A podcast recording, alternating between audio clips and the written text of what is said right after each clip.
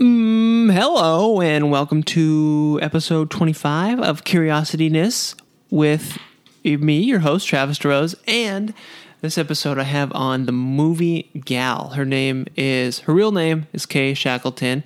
She is also known as the movie gal. That's her website. And she has a website called silenthollywood.com. She got that crazy domain name, silenthollywood.com. And Kay is super fun to talk to. She's been to the Oscars four times and covered it. She's been done interviews on the red carpet. Um, her dad was an extra in silent movies, so she has like a heritage back to it even. And she's met all these people, and she's writing a book about the hundred year anniversary for the Oscars and interviewing Oscar winners. And it's just a really fun episode. If you love movies or the Oscars or anything like that, I think you're really gonna enjoy um, hearing from Kay because she's just um, she's fun to hear. She has a good perspective on all this stuff, and um, I really I really enjoyed it. So I think you will too. So that's the end of me talking, and now I will let Kay do some talking. So here is the episode. Okay, well, we're going. How's it going, Kay? It's going great. Cool. Well, thanks for being on the show. Appreciate it. I'm excited to talk to you. Well, this is exciting for me too. Perfect. So you know a lot about movies and silent movies in particular. You have silenthollywood.com. Yes, I created silenthollywood.com about 10 years ago. 10 years ago. Yeah, you got the the URL. That's or the yeah, domain name. That's a good one. Yes, I thought I grabbed a good one. Yes, I did. nice. So silenthollywood.com. You also have uh you're the movie gal, so you also have the moviegal.com. Right. Yes, I, I am a, a, freelance reporter uh, covering the entertainment industry, especially movies uh, and award season. And um, I uh, do a lot of interviewing of filmmakers, um, writers, directors, cinematographers, and um, so I have a foot in in the past of movies and in the current time of movies. Yeah. Dang, crazy. So I guess can we just start with how this all got started? Because you're, I think I read that your dad was in silent movies, right? Yes, my dad, who is much older than my mom, because people will look at me and say, "How could her father be in silent movies?" my dad was 68 when he married my mother when she was 40, oh. and he he was my stepdad, but then he adopted me. Um, he when he was a child, he came to Los Angeles in 1910 and as a child, his mother was always trying to get him out of the house because he was uh, very precocious. And um, he would go up to uh, different movie sets and just sign up as an extra as a kid. Nice. And he told me he, he ended up being an engineer, and he told me he hated it absolutely hated the movie industry that was so slow it took him forever to do one shot and i said well why did you keep going back and he says because they serve the best lunch. nice. And I always, I always thought that was uh, the perfect little boy answer, you know. Totally. but also, my dad um, knew Lon Chaney, and um, my my grandfather built a house for Lon Chaney. So, um, and my dad went to school with um, Creighton Chaney, who is also known as uh, Lon Chaney Jr. Oh, so who is Lon Chaney? And Lon Chaney Jr.? Okay, Lon Chaney was probably one of the most famous silent film stars of his, the era. Um, and he was known for doing um, a lot of ghoulish characters, The Hunchback of Notre Dame and The oh. Phantom of the Opera. And he brought he made his own makeup. And my dad had a really funny story to tell about that. He said he and Creighton were at their at the Chaney home playing around and that um, Lon Chaney came down the stairs in some kind of werewolf uh, uh, makeup and just scared the bejesus out of all both of them, you know, on purpose, you know. But uh, he he uh, you know he was his right. He was really the one that created the makeup that they did for years after that. His makeup kit is actually on display at the Hollywood Museum in Hollywood. Oh, um, I just went there like last week. Yeah, yeah, his makeup kit is there. Oh, that's so, awesome. Yeah, so he's uh, he died right at, at, the advent of sound, oh. and um, his son um, his name was Creighton Chaney, but the studios asked him to change his name to Lon Chaney Jr. to try to get more people in the seats to come see him. And he had a very long career. He worked from the early 30s all the way into the 1960s, doing all kinds of different movies. So very, That's yeah, cool. so- when it can go in the same family, that's fun. Right. And then my dad knew Douglas Fairbanks Jr., and Douglas Fairbanks Jr. was the son of Douglas Fairbanks and stepson of Mary Pickford. And he was quite handsome. He ended up marrying um, Joan Crawford at one point. Wow. And but my dad knew him when they were really young, and I said, "Well, what did you, you know, how did you know him?" And he says, "Well, I wasn't like a best friend of his. I was just part of the gang. There was a gang of us guys that would go out, and at that time it was prohibition. So uh, Douglas Fairbanks always knew the place where they could ser- find a place to serve alcohol. My dad said that um, the reason he liked going out with Douglas Fairbanks Jr. was because he was so handsome, he would attract all these girls. And my dad says, I knew by the end of the night I'd have a date because there would be all these extra girls. Gosh, So, yeah. that's so He had funny. stories about Hollywood and he knew a lot of silent film actors. And he, he said, you know, they weren't. They weren't stars to me. They were my neighbors. They, you know, I, Yeah. I the grocery store. He says, you know, there was no, really no big deal to me at the time. Right. Wow, that's pretty cool. So can we look Yeah. up? Is there photos of um, who was it? Lon? You said the first the where? What was it? Well, I don't. I don't have uh, any. I, I don't know what the werewolf. Uh, or I mean, that's how my dad described it. I don't know what film that would have been for. And you Uh-huh. have to realize, ninety-five percent of silent films are no longer exist. oh man. Yes, we only have five percent available right now to view. 96, 95 percent, 95 to 96 percent are gone, um, and the reason being is that um, the uh, film stock used in silent pictures was is called nitrate. hmm Now, nitrate is a beautiful format, and they still use it today at some at sometimes. Um, it really has the most candescent kind of look of the film, and it's just gorgeous in a screening.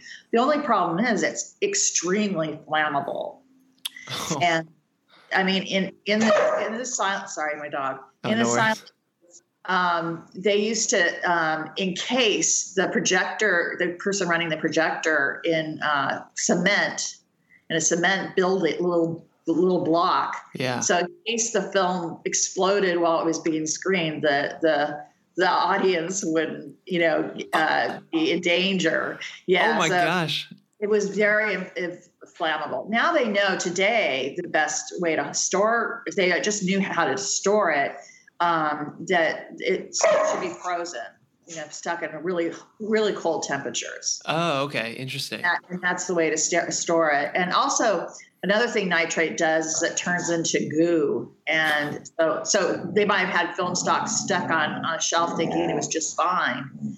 And, and have it, you look at it, open it up. Yet. like how he just hangs on over there on your shoulder. That's nice. oh yeah, that's Lucy. Oh, hey, Lucy. yeah. Um, so yeah, it, it- would look like um, uh, Vaseline jelly if you open the can. oh man. uh, just be ruined. And they didn't think about preservation in those days, that people would want to see the films again. I mean, the idea of seeing a film over and over again was not ever thought of at that point in film Huh. history. Yeah. That's so strange. It seems like they would because they're like the amount of films made back then was a lot lower than today, even right? Well, not necessarily. Um, they made a lot of films, and the thing is, is that in between nineteen, well, the early part of uh, film was um, really small, little shorts, like five, six minutes, and then they gradually got larger and larger. Mhm. The and, and um, in 1914, they had the first uh, real about two-hour movie, and um, and then uh, in 1915, um, D.W. Griffith came out with uh, Birth of a Nation, which was really the first blockbuster. Um, so there were a lot of films made, but like I said, there's so many missing that um, you know the one of the reasons I built Silent Hollywood is that through still photography, we are able to get an idea of what the films were about, who was in them, uh, besides just the scant um, uh, uh, documentation that's in paper. You know, so we'll find out uh, just through still photography. Hey, this actor was in this film. We didn't even know it. Yeah. So, and that's the reason, uh, you know, I, uh, my tagline for Silent Hollywood is rebuilding silent films one image at a time. Hmm. Yeah, that that's very interesting. I had no idea that so many of them were missing like that. Um, so you said they had the when they would play them, the projector was in like a big cement box. Yeah, they eventually did that after what? A lot of accidents. You know. Oh man! So yeah. was there like a was there like an operator in that box with all that yes. stuff? Yeah. Oh man, that's gonna be like the scariest job ever.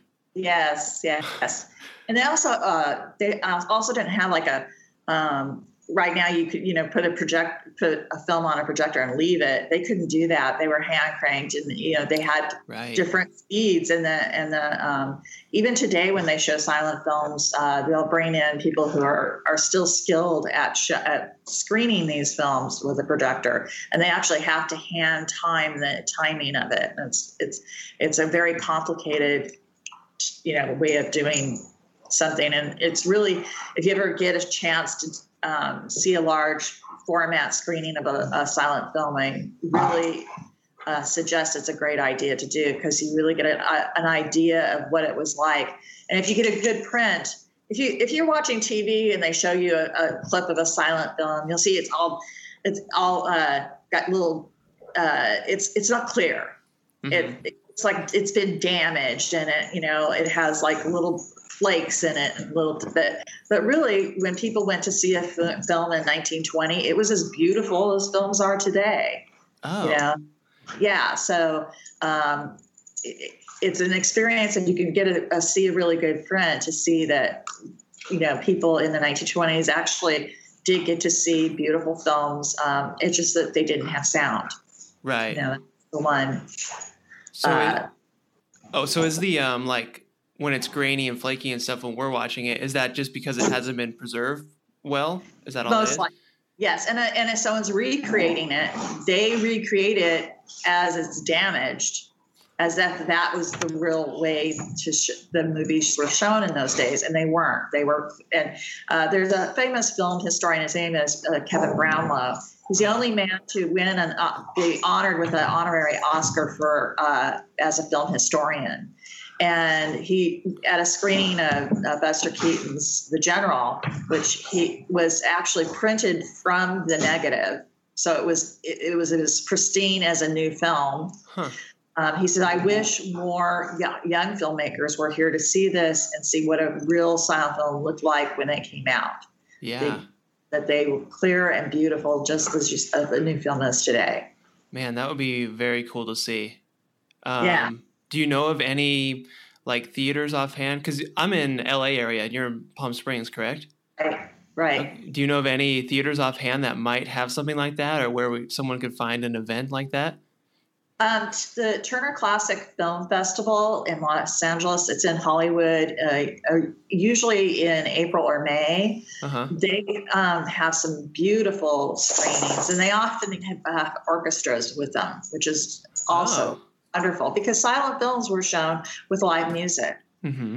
And for example, Birth of a Nation was uh, um, shown with an orchestra. A lot of uh, films are shown with an orchestra or um, someone playing the piano. So uh, the live element of music is was is part of the experience. And so if you can get to see a film that way, it's great but unfortunately there's not one theater that like specializes in silent films there used to be in, in hollywood there was a or in los angeles there was a silent film uh, theater but it shut down a few years ago man that's too bad okay yeah. that's cool the turner classic film festival i'm gonna have to check that out because that would be i really want to see that that would be super fun to experience right um, so when they're so when they're hand cranking the the projector it's all like their their timing is the speed that the film is being run. Right. Right. That is exactly. crazy. So they can yeah. they have to be right totally even, consistent the whole time well, to get it right. That's the thing; it's not even and consistent. yeah, it's right, and they have to know the film really well to um, anticipate the, um, you know, the the the the pauses and stuff to the film and everything. So it's very technical. I I really don't know a whole lot about that. I, I've seen it in action and, and I've heard uh, uh, Kevin Brownlow talk about it. So that's how um, I know about it. But um, yeah, it's there's some very gifted people that know how to do that, and there's also some very gifted uh, men around that um, still play for silent films, uh, the piano or or organs, because mm-hmm. they have these. Uh, they have these large theaters with organs, and um, there's very few people around now that can play an organ for a, a, motion picture. So they also these I know a few of them myself, and they they take a lot of time training young younger people so that the art's not lost. Right. That's cool. I like that people are still um, continuing that going on. Right. Um, so when they're, I know you don't know about, a lot about this, but I'm just so curious about the cranking thing. So they'll like actually uh, like change their timing depending on the yes. film. Yes. Oh, that's yes. interesting. Yeah, you think I would think they would just be consistent and just do it the whole time, but they yes. actually need to time stuff. Yes, they do. Huh. And why? Do you know why that is? Is it just for the action? No, or? I don't. You know, it's, it's, it's like like I said, it's more of the technical part of film, and yeah. I'm more about the the storyline and you know the actors and all that kind of thing. But um, it, it's very interesting. Yeah, um, I went to a there was a little theater in uh, like Manhattan Beach area, I think, in LA, uh-huh. and they had a gosh, what did we see? I think it was like King Kong even, but I don't know if that's even a silent film. But they had a uh, no, that's 1933 with Fay Wray. Okay, so but they had a guy uh, like playing an organ type of thing, but it was called like a Wurlitzer or something, and it had that's, all these crazy things. Yes, that's an organ. Okay.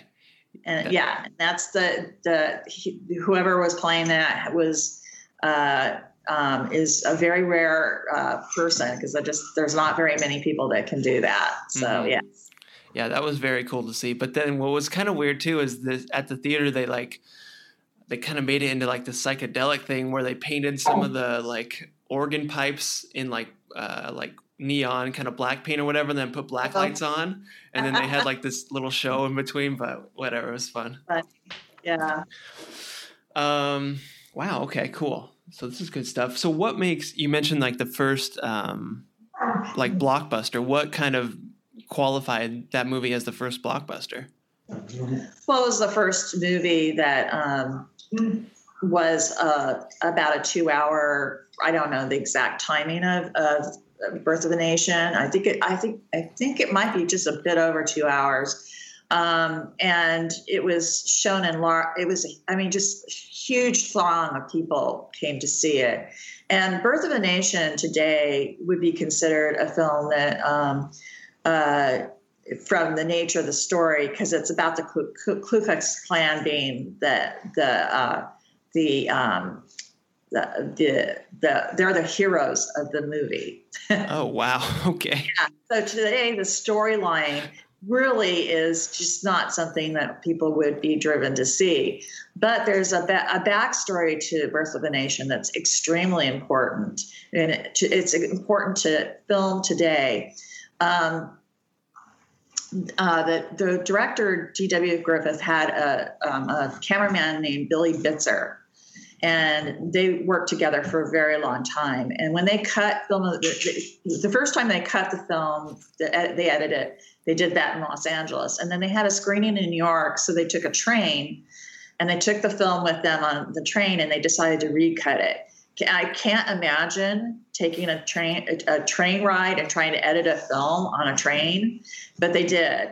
And um, the idea of suspense in a movie was that the and the way it needs to be edited for a film to be suspenseful in some areas of the film and not suspenseful in others um, was created by D.W. Griffith and Billy Bitzer. And for example, if you were to watch The French Connection from, I think, 1970 to 1973, um, the same uh, uh, editing techniques are applied to the French Connection as as it were to Birth of a Nation.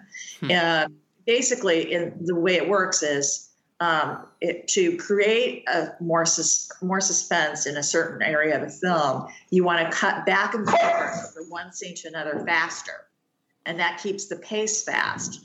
So then, if you want to your the suspense to slow down a little bit, then you have a little longer scenes. Mm-hmm. And so that was created by uh, Billy Bitzer, and that's why Birth of a Nation is an important film. It's not important for the content as much as the, it is for the way the film was made and the way it was cut and how those those uh, um, procedures have been continued in filmmaking till today.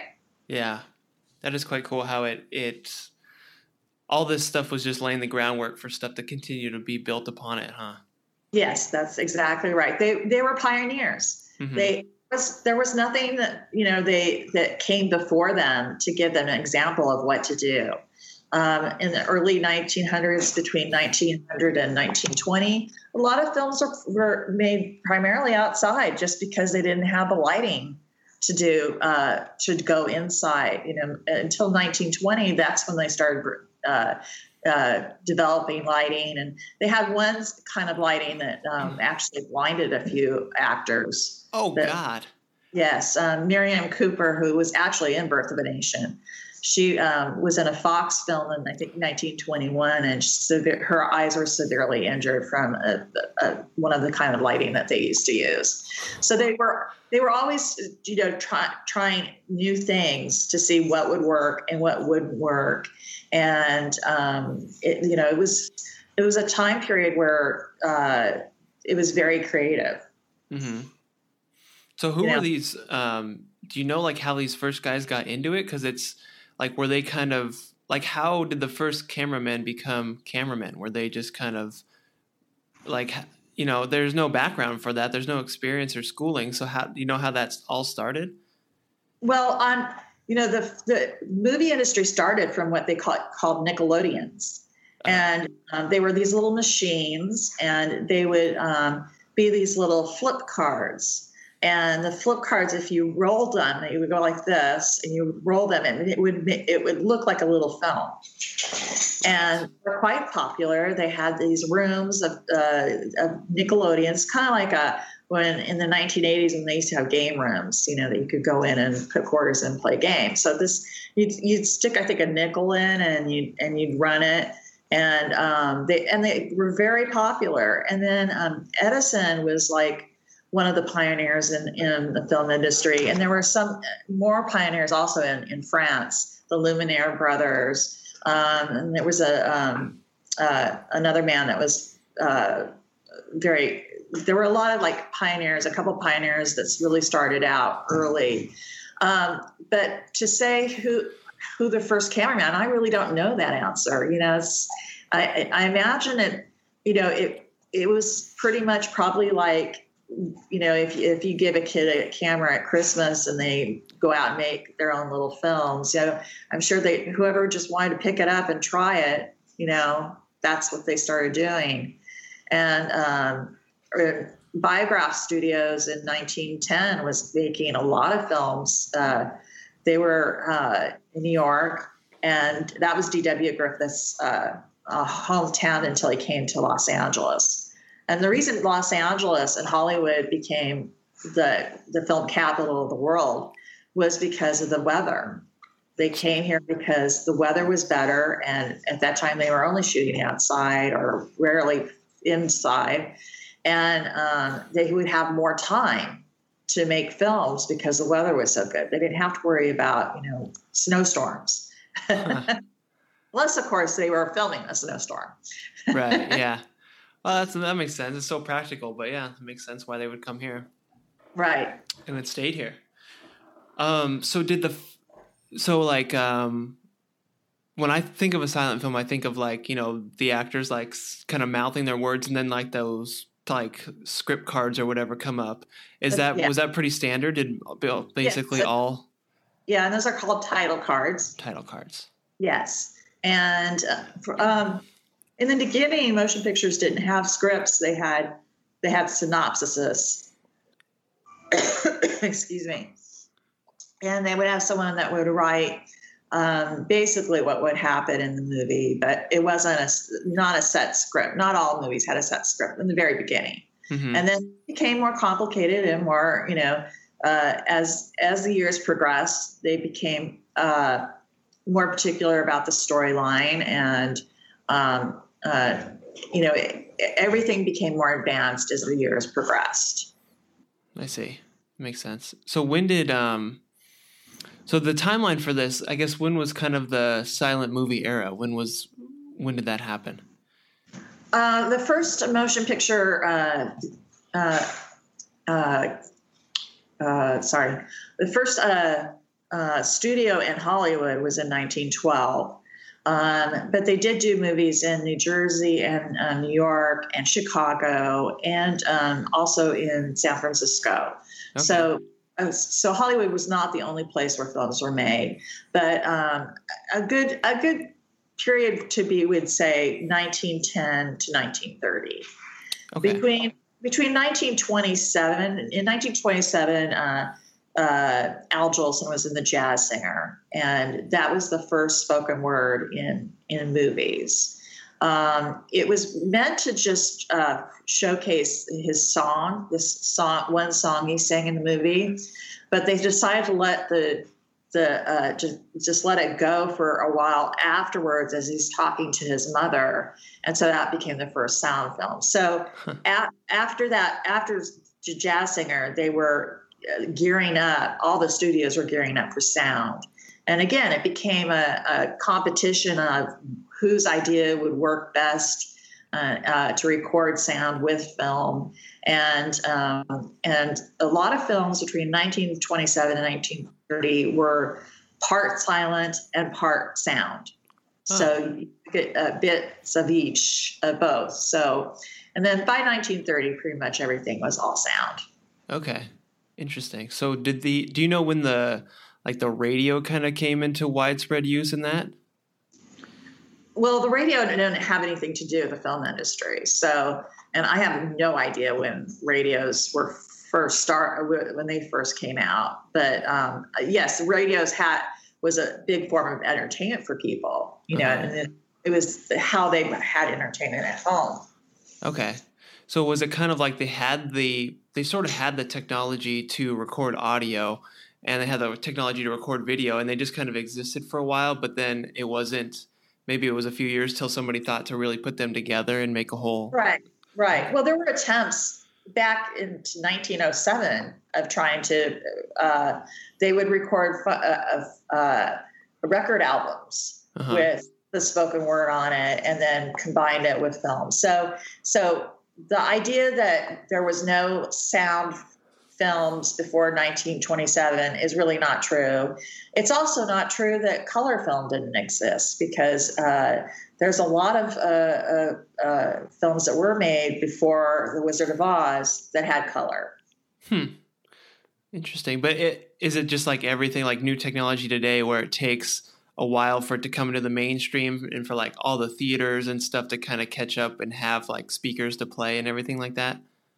Of course. Yeah. Yeah, exactly. Makes sense. Um, so who, like, um, who were the first kind of studios to do this stuff? Um, well, like I said, uh, D.W. Griffith came in, and he had uh, in 1920s there were uh, various movie studios, um, uh, and then in 1921 there was a, a kind of a uh, uh, financial hiccup in the film industry, and it the companies that lasted after that are the ones that became the large companies that we know of today: MGM, Fox. Um, uh, uh, I know I'm missing a few, but um, uh, Warner Brothers. Uh, Universal, those are the ones that became those large movie studios in the 1930s, 40s, and 50s. When yeah. you know, the studio heyday. So in the early days, you know, there were a lot of production companies and they would go in and out of business. And, you know, a lot of movie stars had a hard time getting, getting paid. huh. because they're you know one day their studio was in you know it was working and one day that wasn't. So um, you know if they had a really good star that was very appealing that that was helpful. Universal started out very early. They uh, i'm writing a book about a silent film star. Her name was louise Glaum and she was what they called a um, uh, uh, um, a vamp and um, she started out with Universal. Uh, well, she started out in 1912, but she worked for Universal in 1914 for a series called Universal Ike, and it was a series of comedy cowboy shorts.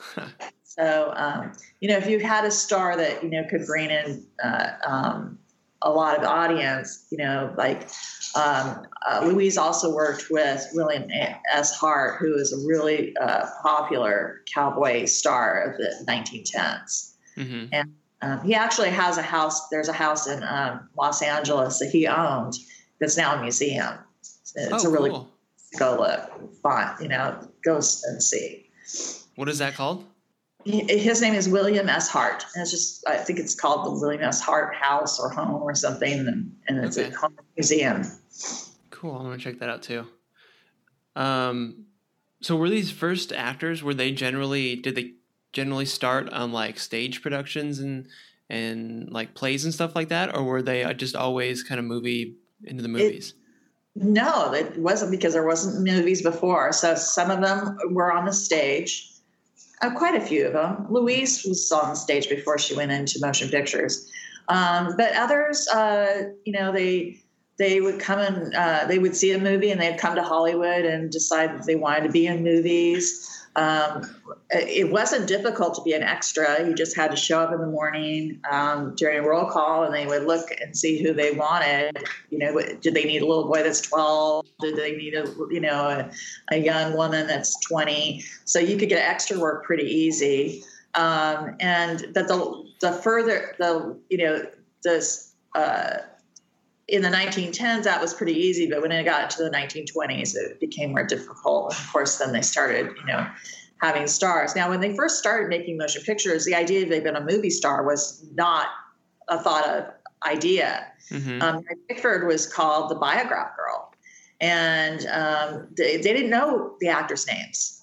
And the uh, this, the fledgling studios in the early day felt that that was a really good idea because they didn't want the stars to outshine the movies that they were bringing out. Right. So, so the very first, the girl that's considered the very first movie star, her name was Florence Lawrence. and the reason I'm able to remember her name so well is because of my in-laws. My mo- in my mother-in-law's name is Florence, and my father-in-law's name is Lawrence. That's perfect. so I'm able to remember her name really well. But she was the first billed actress with her name uh, billed, uh, you know, in the, in advertising to advertise a movie. Wow. So yeah, that makes sense. I could see why studios would not like business wise they would not want the actors' names on there, but now it's just so common and normal. That's right. The, that's like a marketing thing almost for them now. Totally. Yeah. Is. Yeah. Totally. Exactly. Um, so you mentioned uh, you're writing about Louise Glaum, and you said she was a, a vamp. What is that? Um, a vamp was a, a, character. It's actually that they used to call them vampires. And um, that's what vamp comes from, the word vampire. Uh-huh. And it uh-huh. basically was a woman that, um, you know, this is 1910. It was right after the um, you know, women were just starting to um, express their sexuality in more open spaces. Mm-hmm. And uh, the vamp was the woman that was going to destroy a man in a motion picture. You know, like if he had, you know, it, there was a picture about a nice young man and a nice young girl, and they're going to get married. Louise would be the girl that would get in between them and and take the man from the young girl. And you know and she was always sordid or you know had a bad past or something like that. And then there would be some kind of ending that would uh, where the vamp would try to gain uh, redemption. Okay. So literally like a vampire like sucking the life out of you know. Right oh right exactly exactly wow, that's, that's hilarious. Yeah. Um Okay, so when were the first um, Academy Awards? Do you know when that was? Yes, well, the first Academy Awards were in 1929, and um, uh, I'm actually writing a book about the Academy Awards right yeah. now for the uh, 100th anniversary. Ooh. So I have 10 more years about yeah. to finish. And I'm interviewing uh, Oscar winners right oh, now. Oh, so cool.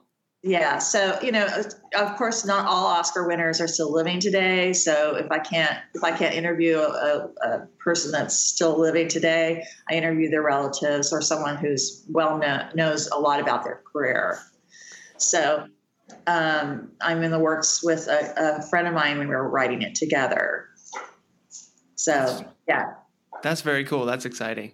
So yes, what's the um I guess what's the like what are you covering in the book? Just the entire kind of history of the Oscars and all that stuff?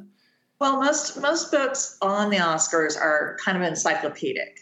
Mm-hmm. You know, great pictures, a list of who were nominated, a list of people who won, uh, maybe a little tidbit from the awards show that night. You know, they were show, show the first uh, Academy Awards was a luncheon.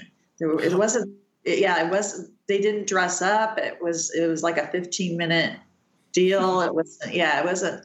You know, the, what it is today. They would just be amazed. Um, it was just kind of an in, industry insider giving a you know um, acknowledgement to someone but uh, it just grew from that because it was very popular. It got to be a very popular way of, you know, rooting for your stars that you enjoyed seeing at the movies. Mm-hmm. So, you know, um, uh, just like anything else, the Academy Awards they they grew as the movie industry grew. Okay, makes sense. Um, so when they first started, were there any other kind of award shows or awards being given, or were they kind of the first ones to get it to do it? There was a, yes, there was a, a, a kind of funny award um, given to young girls. It was called the WAMPAS Baby Star Awards. And um, even though they weren't babies, they would pick young starlets that they thought had a really good future. And um, WAMPAS babies were they. I mean, Joan Crawford was a WAMPAS baby. Um, there were yes, some, some very uh, talented young women that were WAMPAS babies, and then the other actresses that kind of never really, um, you know, uh, uh, had that start. And the the the and then and the WAMPAS babies were. Um, I'm not. I don't have a whole lot of history on that, but I, I do know that they were um, voted on by some uh, newspapers of some kind hmm. uh, on who these women would be. And then they spent a year like touring the country and um, going to parties and stuff. Uh, you know, uh, that were sponsored by the the people who who you know gave them the honors. There was no there was but there was no plaque. There was no there was no statue. There's nothing like that at all. And they had the WAMPAS babies in the 1920s. Then they stopped for a while. And then they had them for a couple of years in the 1930s, and then it stopped completely. Huh. Weird. It's such like a just like a specific type of award or like recognition. Right. so strange. Right. Uh, so in the first, like when they kind of first started the uh, Academy Awards, did they just have like Best Picture, or were there multiple awards like there is today?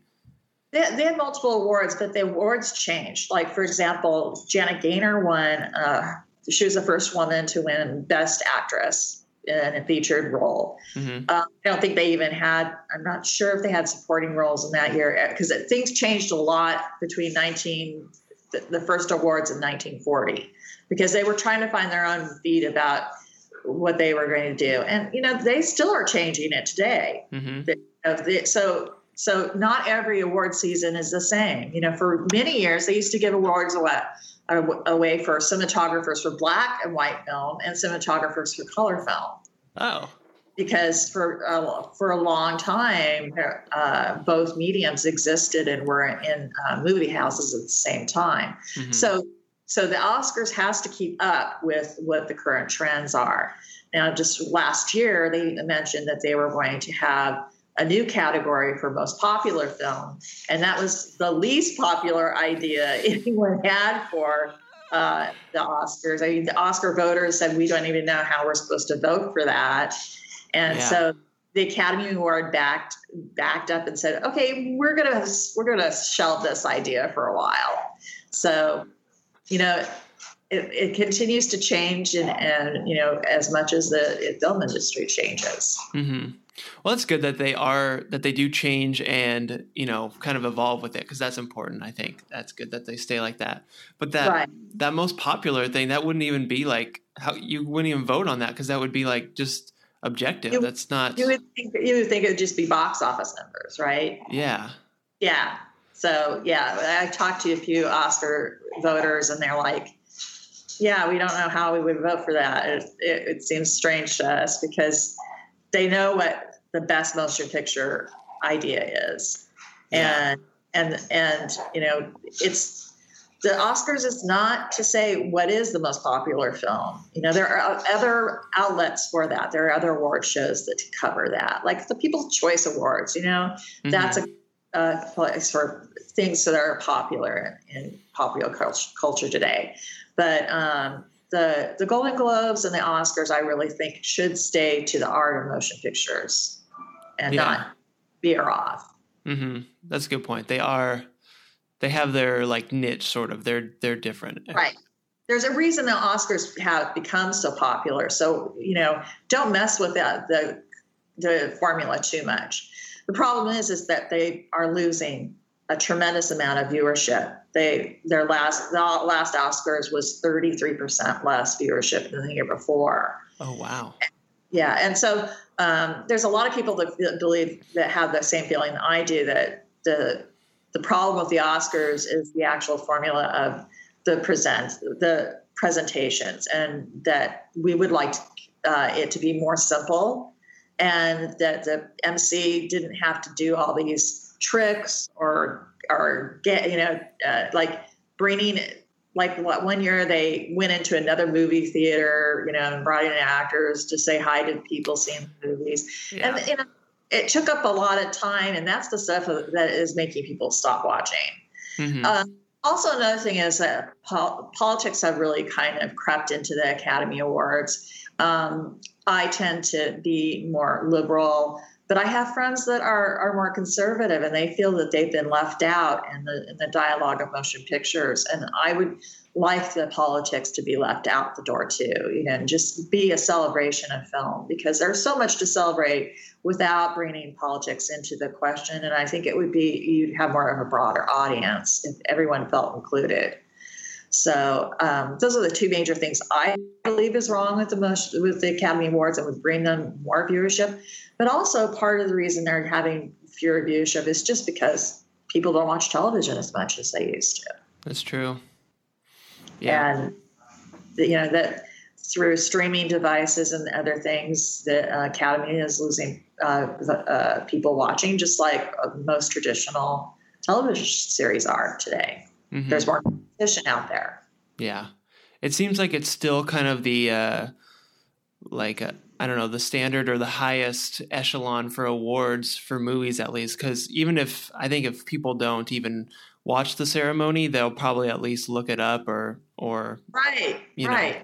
It is. It is. It is the top echelon, and they need to remember that, and they need to um, uh, uh, not worry about competing with anyone else because they've already established themselves as the best. Mm-hmm. Uh, there's a there's in show business. Um, there's a, a way of any kind of show business, you'll always notice that they always save the best for last. If you're watching American Idol, they're going to take the person who sang really well, the best person that sang in, in, in rehearsals, and that person will be last.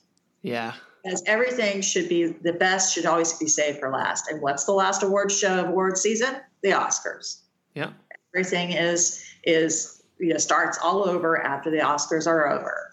So um, you know, films are released at the end of the year. The reason films in the fall are so much better than the films in the, you know between the in the other seasons is because they're releasing them late, so they'll still be you know remembered by the Oscar voters when it comes time to be voted on. So uh, a lot is really geared to the Oscars themselves. So they have a lot of power. They have a lot of um, uh, um, reasons to be uh, to not worry. And I just think it, I think they need simple fixes instead of trying to be, you know get too you know inventive with the, trying to bring in more viewers with uh, categories that really don't fit the Oscars. Mm-hmm.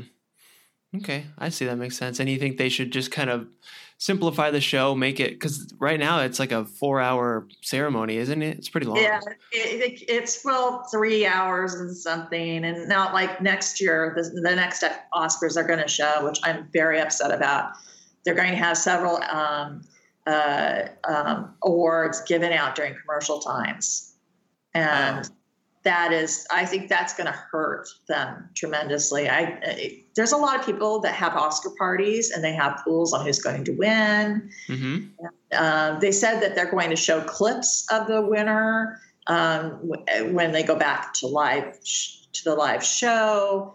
And I, i've been to the oscars. I've been there four times. I covered it in person. And um, one of the things I don't know what they're going to do is during commercial breaks is usually when everyone hits the bar because there's a, a bar in, in, at, in the back of the theater, and you know all, everyone's going to the bathroom or getting a drink, right? Mm-hmm. Um, and House has still you know giving out awards during the commercial break.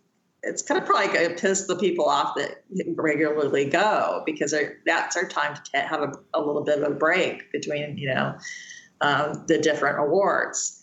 So I, I, don't know how that's going to work out. Um, I think it's a mistake. Um, I think keep the awards, get rid of the sh- shenanigans that just don't really mean anything. Mm-hmm. Yeah, that is kind of strange. It seems like they're just trying to entertain as much as possible on the show, but it might not be what people want. But real, the, sh- the show is not a show to be a, an entertainment show.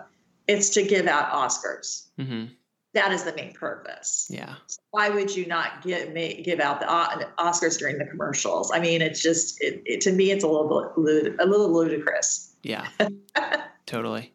Um, is there a uh, like a ceremony the day before the actual like televised Oscars? No. Um, there's this. Well, there's a there uh, the um, film independent awards are the day before. But the uh, the one thing they do have is uh, they have an Oscars luncheon, uh-huh. and I've been to that as well. It's a great day. It's usually done about a week and a half or to two weeks before the actual Oscars, and all the uh, nominees are invited.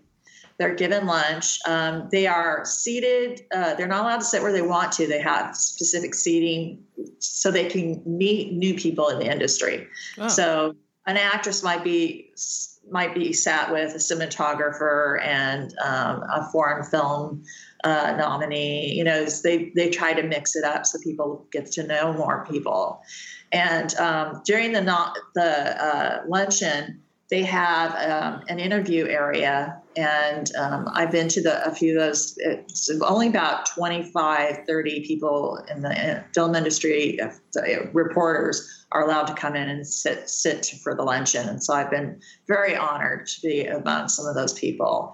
Oh. and the stars will come in and, and you know I'm as close to them as I am my coffee table, and it, it, was it's really nice, and they get to talk about you know the honor of being nominated, and the, the celebration of being nominated. You know before there's like this competition, right? And you know that's a, a competition that's very subjective. Let's let's be serious. I mean, who can really say who's the best actor? Mm-hmm. But but you know, so it's a day to celebrate all the nominees. And then after the luncheon, uh, they have a uh, this is done at the Hilton in Beverly Hills. They have was uh, a, a poolside um, in, interviews that are done by the mainstream media. So it's a big day of promoting the films. The of course the people the end the uh, the um, movie studios they they want all their stars to go because it does promote the film and promote people more people to go see it in the movies yeah totally they, they have them being interviewed that's what i like about the oscars in the is that um it kind of motivates you or like encourages people to talk about movies that may kind of like slid under my radar that I didn't really right. notice. Yeah. Right. Yeah. But with my friends, it's like, what have you seen? What do you, what have you liked? you know, the, the start of Oscar buzz, you know. Mm-hmm. And um, uh, I'm pretty good at predicting winners. That's kind of how I started in this business. And um, I, I beat I beat out Entertainment Weekly with my predictions. So I mean, I'm pretty good at it. And sometimes I'll go and see a movie and I'll go, "This is going to win the Oscar," and I'll know for sure. For example, I saw when I saw Amy the. Um, uh, the documentary on Amy Winehouse, uh, and I saw it pretty early in the year. I think it was August. Mm-hmm. I was mm-hmm. blown away, and I said, "This is going to win Best Documentary," and it did. And so, yeah, I'm pretty pretty good at it. I'm not perfect, but I I do pretty good at it. And I just you know, certain films will just hit you, and you'll just go, "That was incredible." You know, that was uh, an experience that I won't forget, and it deserves recognition. You know. Mm-hmm and then you and then you if you really like a film then you're rooting for it you know you're first you're rooting it for it to win uh, get not get some acknowledgement with um, some of the um, uh, film societies and film festivals and then when uh, then you know the um, golden globes come and they they have their nominations and um, also the um, um, trying to uh, the SAG Awards is really also a big part of award season. So it's the Golden Globes, it's the SAGs, and then it's the Academy Awards. Mm-hmm. So it's interesting to see, you know, which uh, entity, you know, likes who and everything. And there's also the BAFTAs, which has become really popular too, which is the, the British version of the Academy Awards. And that's usually about a week. I, I want to say a week maybe two weeks before the Academy Awards. They have to plan these out really way, very well so that they don't infringe on the luncheon because they know they have to have time for everyone to have their stuff. So, um, but the BAFTAs have become very popular and they're shown here in the United States. Okay. Are those um, just British films or is it everything? Oh, it's, it's uh, Hollywood films. It's, you know, films from around the world too. So, uh, okay. they they are really getting to be more acknowledged more as a big part of award season. Cool. And does that ceremony take place then over in Britain? Yeah, in London. Yes. In London, of course. Yeah. Cool. Yeah, I've never even heard about that, so I'll check into those. Um, yeah, the British um, Academy Film I don't know, the TA sounds so right. I would know if I was looking at my notes. Totally but, awesome. Yeah. Yeah. yeah. um, okay. So what was, I guess I'm curious about how your career sort of progressed into this and how you were able to, you know, go to the luncheon and, you know, how this all happened for you. Well, my story is like uh, a story of, um, of someone with uh, a lot of determination and um, uh, and not really any uh, standard uh, schooling for this. I'm, most of my life, I've been in the world of finance. Mm-hmm. Um, I still have a, a full time job today uh, working for an insurance company. I'm an accounting manager, um, which seems really strange that I would have such a left brain job during the day and such a right brain job the rest of my life. Yeah, really. But it just works out that way for me. But um, what happened was my husband was in a serious accident at work and he was ill for 15 years and i was unable to work for for for a really long time because i i never knew when he would be ill or when he'd be in the hospital or when he had surgery so i couldn't commit myself to to working for anyone mm-hmm. so um, uh, I did some various things. I had I sold some things on eBay, and um, when eBay was doing really good in the in the 2010s, and um, I would go to these parties. A girlfriend of mine would have parties. Uh, we were we, for the Oscars, where we predict who was going to win, and I was getting so good at it. I'd walk in, and people would just hand me the money, you know, for the. they say, we know you're going to win. I'm just going to give you my five bucks now. And I go, no, no, no, I'm kind of picking some strange ones this year. So I, I really didn't think I would win, you know, because I would, I would, you know, one time the year Chicago came out, Entertainment Weekly said that their their costumes were too flamboyant, and I'm like, no, that's they're supposed to be that way, and it's, it's going to win best costume. And so, you know, I, I, didn't always agree with you know the, um, these people that were paid a lot more money than I ever was paid to. Mm-hmm. So, anyways, my girlfriend she kept all the I don't know why, but she kept all the the sheets that we would write out on our predictions. And um, I was on the computer one day and I got this thing, you know, write about um, do you like to write? And um, it was a online uh, uh, news organization that was coming together. It was called Examiner.com. And so I applied, and I applied for the film area.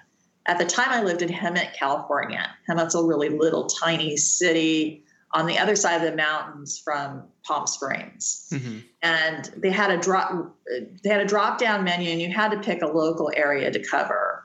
And um, of course, Hemet wasn't on it. And um, Temecula, which was the biggest city next to me, they, they weren't on it.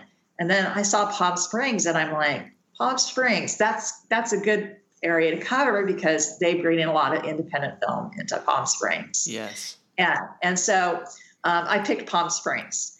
Didn't know that I would end up living here. Didn't know that my whole career would start here. Um, and um, I started writing for them. I wrote movie reviews. Um, six months after I wrote for them for um, the local uh, Palm Springs area, I pitched an idea of uh, writing a national byline on movie awards. So I was the movie awards examiner. And um, uh, a year after I started, I applied to go to the Oscars. I was so green that now that when you work for a company, it's called your outlet. Mm-hmm. And um, I was so green, I had no idea that your outlet was supposed to apply for you. Um, I just filled out the application online by myself. You know, I didn't, I was freelance, so I didn't, you know, say, hey, examiner, I applied for the Oscars, right? And I got accepted. so, yeah, it's just like, um, you know, nothing that I did was the standard of operations. There's no guidebook for what I did. You know, I think I just was so green and everything that I was, um, and and uh, I did have, I did have knowledge and experience in other ways about the film industry. I I spent a lot of time watching film when I was younger. When VHS tapes came out, my mother and I would binge watch we on the weekends. We uh, we would get maybe eight or ten films and watch them one right after the other. Wow. And so yeah, you know, movies that she had seen when she was younger from the 1930s, 40s, and 50s. So I had a great foundation and education in film that was, you know, not not in a, a university or anything mm-hmm. like. That. So I think that part of my education and knowledge of film history and also knowledge of what how, how I was able to predict who was going to win and why. Knowing those things when I went in, I think were really big help. So I don't think anyone, uh, just anyone could go and uh, start writing for a, bit, a, company and then go to the Oscars. I don't think that that happens very often. Um, a lot of people tell me I should write a memoir sometime because uh, and call it from Hemet to Hollywood. but um, you know, it just uh, it just happened. I, I never had planned it. I never had planned having a career doing anything with motion pictures. I've always loved motion pictures, but you know, it was nothing I ever planned to do. So it just kind of happened. Mm-hmm. That's a very cool story. How you just had it, you you know, watching the VHS tapes, you just had the natural love for movies, and then it just kind of happened. That's awesome. Right. I right. love stories like that. That's very cool. Right but you know, also, um, I think a big part of it, and I think this is something that anyone can learn, uh, no matter what your your uh, um, dreams are, because I think dreams are really important. And I think it, it's one of the reasons I want to write the book about the Oscars, because the reasons people watch the Oscars, um, I think one of the biggest reasons they watch it is because it gives them about two hours to pretend that they're the most glamorous person in the world and that maybe you know they what would they do when they go up and grab that that oscar? And and i think they picture themselves as the people who actually win. Mm-hmm. and you know and the, the glamour and the um, intrigue of who's going to win and what for and what are they going to say. Uh, it's i think it's it, it's spellbound spellbinding. And i think it's it, it creates a it's a lot about dreams. You know, a lot of pe- there's a lot of people that come to this uh, industry wanting to win an Oscar. Uh, director Damien Chazelle, for example, he's a very big director right now. He just won Best Director two years ago for La La Land. Mm-hmm. And when I interviewed him, he told me that his favorite day of the year when he was growing up was Oscar Day. not his birthday, not Christmas, not Thanksgiving. It was Oscar Day. And he says he was too young to watch the Oscars because of his bedtime. Mm. So his parents would tape it for him. And when he went to school the next day, he, all his classmates knew don't say a word about the Oscars to Damien. Don't say who won or anything like that to spoil yeah. it. And then he would run home after school and watch the Oscars. And he told me, he said that that was his primary reason for coming to uh, Hollywood. Not all actors and actresses or directors are that way. Um, I was fortunate enough to work in uh, for a, a, movie theater in Palm Desert called Cinema Palme d'Or. It no longer exists, but it was co-owned by actor Bryan Cranston. Right. And um, uh, Bryan, he just hates talking about Oscars and awards. Really? oh yeah, just doesn't like it because he thinks it's so subjective and and it, you know it is not at all you know he's more into the craft of doing films and you know the of creating characters. That's you know what he really um, says you know everyone has their own point of view. And um, you know it's just really interesting how um, you know everyone has i really believe everyone has their own oscar story so that's what my book will be about. We're, t- we're featuring one performer or one filmmaker per year and oh, we'll okay. Oscar story. Very cool. So you'll just be kind of tell like they'll just kind of tell you their whole like what leading up to the Oscars and then the experience of getting it and the aftermath and all that stuff. Yeah, and then we talk about the the making of the film, um, their past. There, you know, there's we usually when we're going into an interview, we have kind of a cl- idea what we want to focus on. And then other times we'll be just surprised by some of the answers we get because um, I go in saying, "Now, listen, I'm going to ask you questions that you've heard a million times, and I don't want you to think that I'm not very bright and I haven't done my homework. I know you've probably answered these before, but there's a reason we want you to answer these questions that you've probably heard a lot. Mm-hmm. And it's strange because we will get an answer we've never heard before from questions that have been asked before. So um, uh, sometimes we go in knowing you know the angle we want, and sometimes we're really surprised about um, the actual true story. And I think having we do these interviews um, in private, so um, you know in their homes and uh, where they're very comfortable, and you know uh, it's it it's um, you know, a very simple 45 minutes we only spend with each uh, person we're interviewing. And we try to make it, you know, just as simple as possible, quick as possible for them because, you know, that they're giving up their time. But um, the idea is, though, to find, find a really cool story to tell and that will be unique that people haven't read all before. You yeah. know, we want it to be a book that will, will, will be interesting to, you know, and also tell a bigger, a broader story about motion pictures. We're not going to just feature actor, you know, actors and actresses, and maybe a couple of famous directors. We're going to every category will have someone written in the book about. So nice. there'll be it'll have it'll have categories for shorts. It'll have a category for um, you know, one year we might feature a person who, who won for a foreign film. So um, we definitely don't want to just focus on actors and actresses, which I think a lot of this, the books do.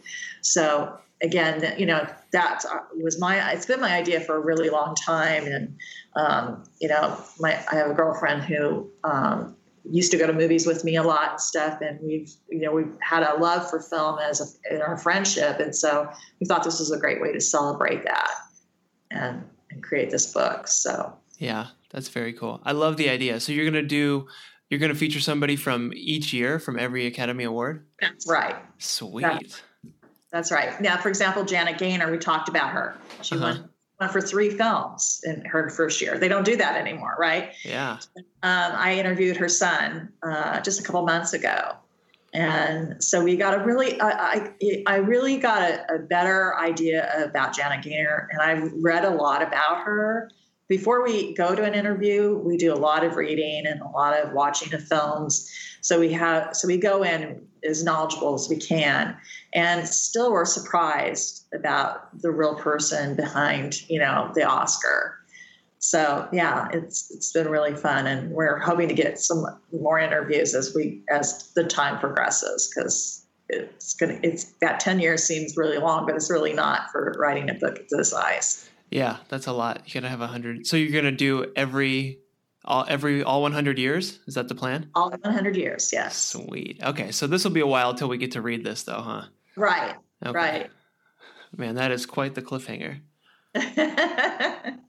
Um okay so i'm curious about the the four years that you went to the Oscars, what was that like? Did, were you doing uh, interviews and that kind of stuff, or what were you up to?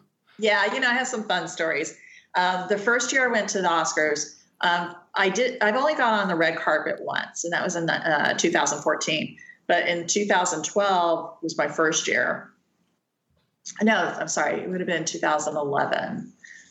I think it's 2011. So, anyways, uh, the first year I was there, I was so new that um, they what they do is they have um, a bank of seats, just plain seats for the people who are on the red carpet to come in and they sit down on the seats and it's the front of the stage. There's this actual stage behind the um, in the the the Dolby studio, the Dolby theater is connected to Loews Hotel. Okay. there's a hallway that connects them. Mm-hmm. And so the press sits in a room next to the Dolby theater um, there's two rooms. There's one for the photographers and there's one for the press, mm-hmm. the, the, remaining press. So the remaining press waits in a, at a stage, and then there's a little stage, and they can, the winner will come in. Only the winner is allowed. The presenter doesn't come in. No one else is allowed to come in except for one time, and uh, I'll tell you about that later. But uh, um, and you know that the press is about, given about four or five opportunities to ask questions and then they leave. And so when you're in a large room with, with different people, it's quite a large room. Um, to get that question in is really difficult. So anyway, um, at, so they have these about four or five rows of, of seats for the red carpet people, and then behind that are tables. And uh, people are positioned at tables and they'll bring their their laptops and they'll you know report in real time. Right. And um, uh, and they do serve dinner to the to the press which is really nice to nice. you know decide to serve you know uh, um, drinks not not alcoholic drinks but regular you know sodas and water and stuff and and some food. Mm-hmm. and um, it's a very hectic kind of atmosphere. I can imagine sitting there, what happens is we can watch the show on on they have big screen TVs throughout the build throughout the room, like three or four of them, and um, it, it, will be live. We can see it live, but the minute the commercial break hits, uh, the I mean, sorry, the minute that the uh, uh, an honoree starts to come in, and they can come in at any time because what they do is they win their award and they have the option. They can either go back to their seat, watch the rest of the awards and then go and at the end of the awards go and get be interviewed. Or um, they they funnels us through the photography and then the, the press and then they'll go back to the awards show. Mm-hmm. and usually the beginning the people who win in the beginning they usually do that first. And it's not till the very end like when you've got uh, best actors and, and and director and best film like a, uh, if you win Best Actress and the other awards haven't been shown yet, you want to sit there and wait, watch, you know, because it's the best part of the show, you know, which right. wins, sure, right? So usually they'll bring other people in, and and uh, one of the um, award, one of the um, movies that year that was um, up for a lot of awards was Hugo, and Hugo is kind of an interesting movie because it is about a man who made silent films. Mm-hmm.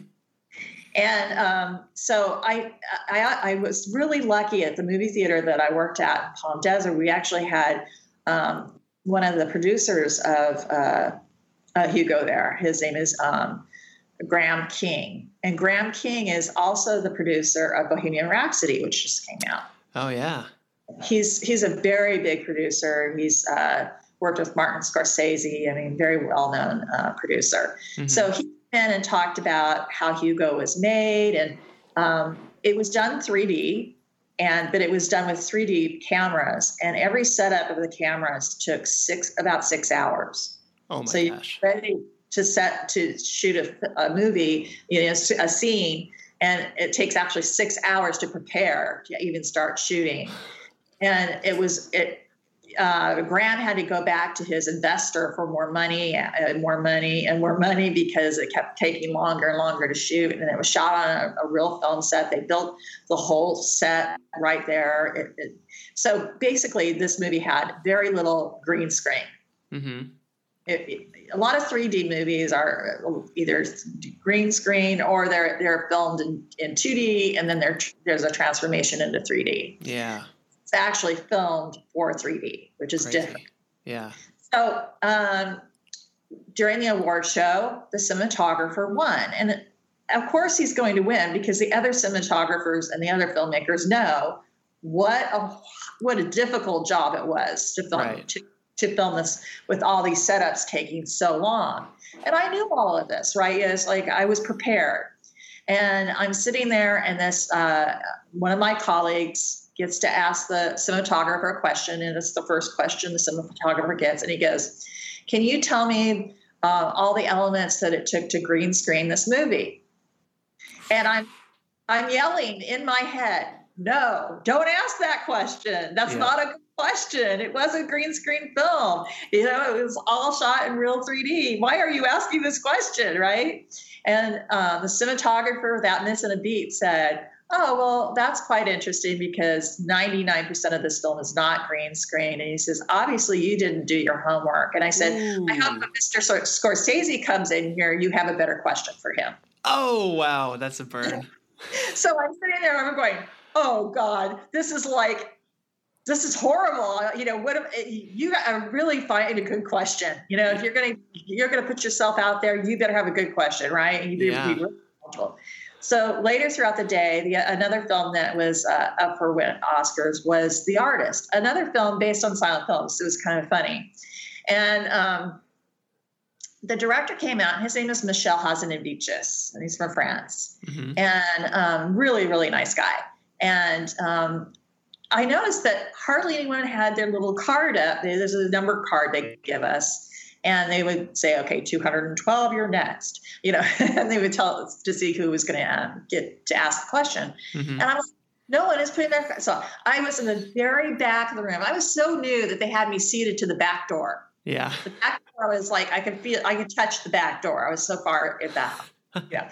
So I ra- I had I actually stood up and raised my card so they could see actually see me all the way up at the stage. Mm-hmm. So she told me, and I, and I said to Ms. Shahazanavicius, I said, I said, I was just curious what silent films inspired you to make the artist. And he was touched and he went, You mean my own personal favorites? and, I, and I said, Yes, your own personal favorites. And he, so he started to talk about the the silent films that he loved and the and the silent film uh, directors that he he that inspired him and, and he was so excited about it that he started speaking faster and his English started becoming a little more French and then finally he says he said something like you know you'll have to come spend a week with me you know because he knew I was actually interested in silent films like he was mm-hmm. so okay I did that well you know I, and you know the whole whole place just laughed when he said, "You have to come speak, spend a week with me." You know. Yeah. So I knew I had done well, you know. Nice. So uh, the last time I was at the Oscars, I was actually in the front row. nice. All right. the backs, the very back to the front row. So sweet. Yeah. Because Kay knows what she's doing. I, I knew what I was doing. Yes, yes. And that year, I got to ask Julianne Moore her question when she won Best Actress, and the end. And how I did that, that was a really funny story. Um, we had a, a, guy come in for, I think it was some kind of sound award. I, I, don't remember exactly what award it was. It was a person I had not anticipated asking a question for, mm-hmm. had not prepared to answer, ask him a question. because I had prepared questions for people that I wanted to interview. And um, what they do is they, they, they do a, a little uh, test with the room because they don't want someone to come in and no one raise their hand to ask a question because that could be awkward, right? You just went Oh, in a yeah. category card and no one wants to talk to you. we don't want that to happen. So what they will do if if so, if no one raises their hands, with sometimes happens with the sh- winners of the short films, um, they just move them along like they didn't don't know they're missing anything. So. Mhm. but anyway, so they did this test, and I had a lot of people that wanted to ask this guy a question. He comes onto the stage, and I'm sitting there right next to the woman who chooses all the people that that get to ask questions. Mhm. And um, she starts to look around, and no one has their card up. Oh my gosh. And she's like totally freaking out. And so I just he- held my ca- card up and asked him a question, just to get the ball rolling. Yeah. And she remembered that. So um, I could see the cards before she was, because they, they don't, didn't always come in the, on the order that they won. So you not you never were really sure who was going to be next. Right. And um, so I saw her preparing the card for the next person, and it was Julianne Moore, and that's the one I really wanted. So yeah. so when I put my card up, she obviously did pick me because I kind of saved her ass on the last guy. Yeah.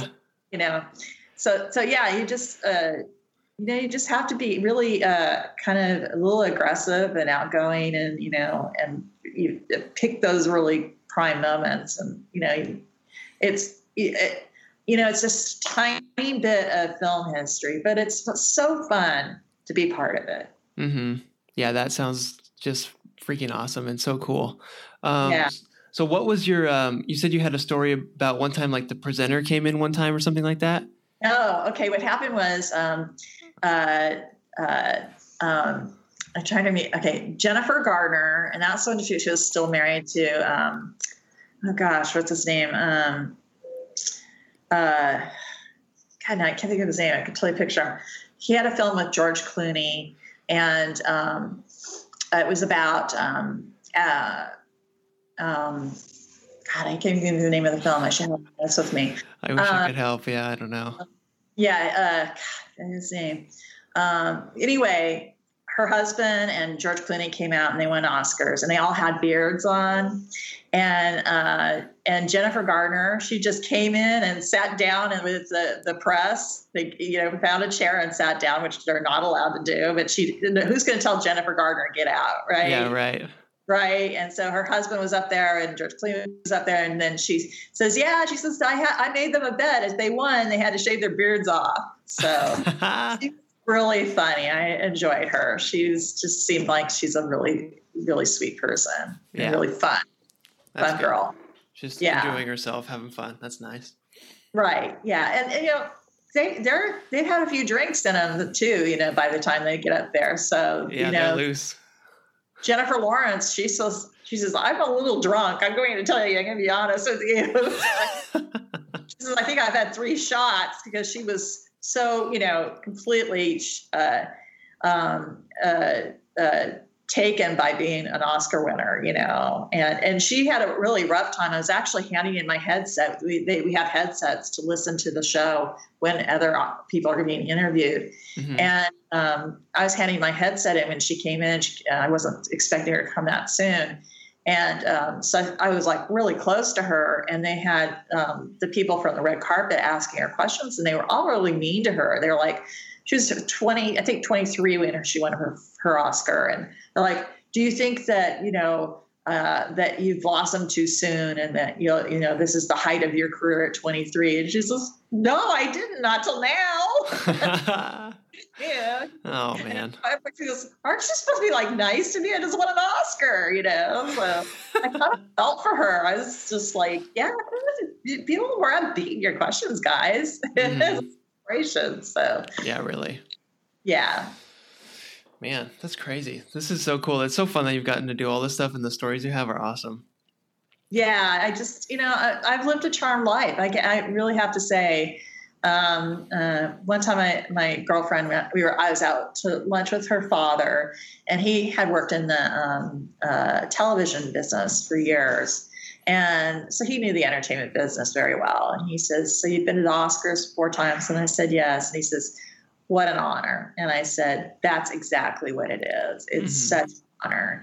And, you know, um, I was actually supposed to go in 2015, but my editor didn't return their phone calls. He thought Oh man. someone else. And I actually, I I went to the luncheon in 2015, and everyone's like, "Oh yeah, you'll see it. The, I'll see it at the Oscars." And so I contacted the Oscars right after luncheon, and they said, "Oh no, your seat's gone. We gave it to someone else." And I was gonna- Oh, Carpet that year too, so I was really, really upset. And then the Examiner went out of business in 2016. So oh I- man. yeah, I, I never got to go back. So I was like, it was really sad. You know, it's like, um, you know, an end of an era. But you know what? I still applied this year, even Mhm. if, but as the movie gal. I Good. stand zero chance of actually going, but um, you never know. You Mhm. know, it's like, and you don't, and you're definitely not going if you don't apply. Yeah. Yeah, good. Awesome. I hope you get in. That would be so fun to go back again, huh? It would. I it would love to see that. Very nice to be able, you know, I would love to work for another outlet, and that it has the, the reason I would never be chosen now is I don't have the viewership or the numbers on my uh, moviethegal.com as as examiner.com did because it was you know a national company. hmm But the thing is, is that I'm a little older, and they're not going. The companies like Entertainment Tonight, Entertainment Weekly, they're not going to hire my, someone my age. They're going to hire a 20 year old. That's just the way it is. Yeah. So, um, you know, it doesn't matter about my experience. It doesn't matter about my abilities. It's it. They want someone that's young and pretty, and so that unfortunately, you know, keeps me from doing a lot of things. But I still work really hard to do what I do and have a voice out there. And um, and then I work. You know, I'm working on two books right now, so that. Um, going to the Oscars, I would never be able to write a book about the Oscars without that experience. Because Mhm. when I had to sell that book, I'll I can say I was there. Yeah. You know, not that just you know I think I could write a book about the Oscars. You know, I actually covered it, so it gives me you know the credentials to actually write the book. Yeah, for sure. You have a lot of credibility with that, definitely. Right. Right. Um, what did I want to ask you? Oh, so are you doing now that you're in like Palm Springs? Do you kind of cover like the film stuff that happens there? Or are you going to that stuff? Yeah, I do, and um, I enjoy going to events here that are surround, you know, about the film industry. Um, we have a Palm Springs Film Festival that's at the very beginning of the year, and I often cover that. And um, last year I didn't, but I, I almost always cover it. Last year I actually went to more films than when I cover it because I wanted to go as a fan and just go see the films as um, anyone else and get to see more films because when you're covering them, you have to you spend time outside of the of the theater interviewing people and stuff, so you don't get the chance to actually enjoy the films. Right. So that's where I was like, yeah, I want to enjoy the films a little more and and do that. But um, you know, it's uh, um, we have a lot. You know, we have people here that live here that um, work for the industry, and so it get, it gives us a, an opportunity to do things that I, I probably wouldn't have in any other city. The only other city that would I have more opportunities would be Los Angeles, but I don't want to live in Los Angeles. Mhm. Yeah, it's a little crazy.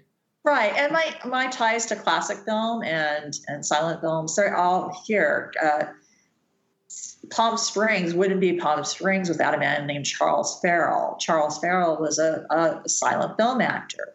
He Oh. built he built a uh, tennis club called the Racket Club. It was one tennis court at one time, and then he built another tennis court, and then he built another tennis court, and then it became a, a club. And he would invite all these Hollywood friends to come to Palm Springs on their vacations to chill out and not be around a lot of, uh, you know, um, a, a lot of people because at that time Palm Springs was a kind of quiet little city, and um, Palm Springs became what it did because of the Racket Club and because of Charles Farrell. So there's a street named Farrell.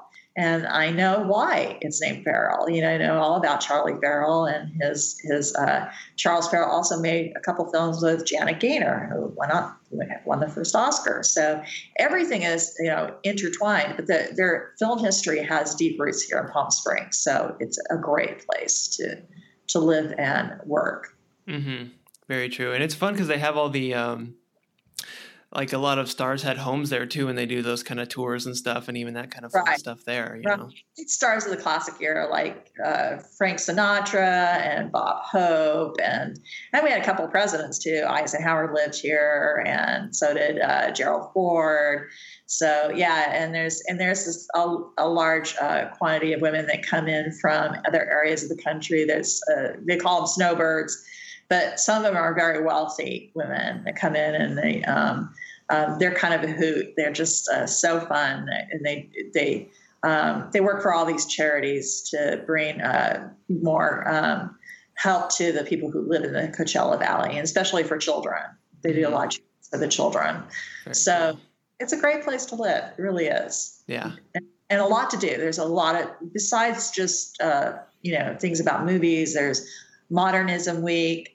Um, you know, mid-century modern uh, movement is very huge right now, and that all started here in Palm Springs. Hmm and you know so there's a lot of things to do here. There's also um, uh, coachella you know Yep. people down to coachella and then there's the uh, there's another one after that stagecoach. Yep, in fact um, uh, um, if you're going to see a star is born um, most of Yeah. the live most of the live uh, um, scenes of them uh, performing was was filmed at stagecoach Oh, okay, interesting. yeah so Very it's cool. a great place to live. Yeah. Yeah, it's a fun city. They have the, my parents have a house there, so like I, I go out there and you know there's golfing. There's like that aerial tramway thing up the mountain, Uh-huh. which is super cool. Yeah, it's just a fun little town to, to visit. It is. There's, and there's always something to do or somewhere to go or, you know, and there's lots of lots of great restaurants and and bars and entertainment night nightly entertainment. There just is a lot to do here. And like you said, and a lot of people like to come here and hike and bicycle and um, you know, there's a lot of athletic things that you could do too and, and a ton of golf courses. Oh yeah, definitely. cool. Well, man, Kay, it was so fun to talk to you. You're like, yeah, it was just awesome. I really appreciate you being on the show. Thanks. It was good. Yeah, I just I guess I just want to say too is like I I've always been into movies and stuff, but I never just this last couple years I started going to like Oscar parties. And I Uh-huh. think it's so much more fun when you go to an Oscar party and you actually kind of watch, you know, don't to watch all the ones that are nominated, but if you start watching some of them and then do, you know, make your predictions and stuff just to anybody listening, I think if you had if you've never done that, you should definitely try to get a party going or join a party because it's a lot of fun. It is. It's a lot of fun. That's how I started, as strangely, and uh, you know, it you can get together with a, a bunch of people that, and, and every year you'll you'll have that that thing in common that you see each other for the party, and you know, make your predictions and and see who wins. It's really fun, and and plus it really you you know you'll you'll end up uh, you'll when a film really impacts you or, or a performance really impacts you you'll you'll be rooting for that actor to win you know and you'll be you know and, and it gives you it's like you have a stake in the game Yeah. even though you're not the actual nominee Mm-hmm. Yeah, it, it almost turns it into like a sporting event almost, you know, where you're rooting for stuff. It's fun. it's very similar to a sporting event which is kind of strange because it's you know nobody it you know it's not like uh, um, you're swimming in a, in a pool and the first one to touch the the edge of the pool is the winner. There's so, so much more subjective it, you know uh, it's an art form but how do you you know i mean we we don't honor uh, other art forms uh, as much like that. Um, i mean maybe writers get you know have uh, um, stuff but like i mean people who make artwork uh, like for example of a painter. What's the best painter of the year? Well that would be really subjective right? Mhm. a painter you know? Are you going to have a category for you know uh, modern art or you know it just would Totally. it, it, it seems like a little odd but it's for some reason there's a, a good fit with motion pictures and with having um, a contest like the oscars. And you know for people who love film i think it just is it's a celebration of their love for film Mm-hmm. Very much so. Cool. Well, man, I I really appreciate your viewpoint and and everything that you share. It's fun. Um, so, I guess can you just go over real quick again all your your both your websites and where anybody can find you on social media and all that stuff? Absolutely. Well, my silent my silent uh, uh, uh, website is called silenthollywood.com and it's just a bunch of pictures of really cool films. And it's it, it's fun to just go through it and discover more about silent films. And then i write for my own uh, um, online um, it's themoviegal.com and you'll see my reviews of movies uh, current and older that i've, I've kept and archived um, and also entertainment news. For example, Glenn Close is going to get the Icon Award at the uh, Palm Springs Film Festival this coming year. So, um, you know, new new film industry news I'll also put in there. Um, and then on um, Facebook, you can find me as the Movie Gal, and I have my own Facebook page, and I do probably my, most of my work on that. Um, and I also celebrate um, filmmaker, uh, filmmakers and, and actors of classic period um, on their birthdays and stuff like that, and create a conversation about the films they've done. And um, and I also have I'm also starting a new. It's like a podcast, but it's called uh, Facebook Live with the Movie Gal. Oh. And I my I had just had my first interview, which was a couple of weeks ago, with the cinematographer of uh, Bohemian Rhapsody. Ooh, and, cool. Yeah, so it's still on there, so you can check it out now. It's, it's still available to watch, but I'll ha- be having more live interviews with filmmakers there. Awesome, and that's on your Facebook page, all that stuff. Facebook page, the Movie Gal. That's all you have to search for. Perfect, cool. I'll I'll put links to that stuff too, so people can click on that easy. Yeah. Awesome, cool. Well, thanks again, Kay. I really appreciate it. Uh, I'm excited for Oscar season. It's kind of coming up, a few months still, but not not too long. Um, yeah. Cool. Well, yeah, thanks for the time. Uh, appreciate it. Have a good rest of the day. All right. Okay, you too. All right. Bye. Hey, guys. Travis is here again. Um, so the podcast is over. It's done. So you can just leave right now. So don't worry about it. But I just had a couple things I wanted to mention and say to you guys. So, first of all, thanks for listening to the episode or watching the episode. Super appreciate that. Um, if you want to connect with me or in, in the podcast, uh, we're on, we have a website. It's called curiosityness.com. Um, curiosityness is C U R I O S I T Y N E S S. Kind of weird. Um, but that's what it is curiosityness.com. Uh, you can go there. We have an Instagram, instagram.com slash curiosityness podcast. So, not just curiosityness for the username.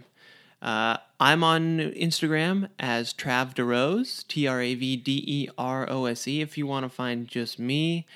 Um, oh, we're on Facebook, facebook.com slash curiosityness. We're on YouTube. Uh, I think just go to YouTube and search curiosityness and we'll pop up. Uh, I don't think we have a URL for that one. Sorry. Oh, and we have a I have an email address, travis at curiosityness.com. So if you want to email me, you know, give me your thoughts on the show, suggestions, tips, uh, maybe like a suggestion for a new for a guest who could come on, maybe yourself or somebody that you know who might be interested or or you would like to hear on the podcast. Let me know about that stuff. I, I would love to hear that. Um, Oh, and then if you could leave a review too for the podcast, that'd be super appreciated. Uh, the reviews in like in Apple Podcast or Spotify or whatever, wherever you're listening to this, super help. Um, just drop like a star, whatever star review. I won't tell you to do five, but it'd be nice. Uh, so drop a review. You can write a review even too if you want. That would be even better. Um, but that's about it so thanks again for watching. I super appreciate you, you know, listening to the whole show and staying here. Um, and yeah, thanks again. Have a good day. Bye bye.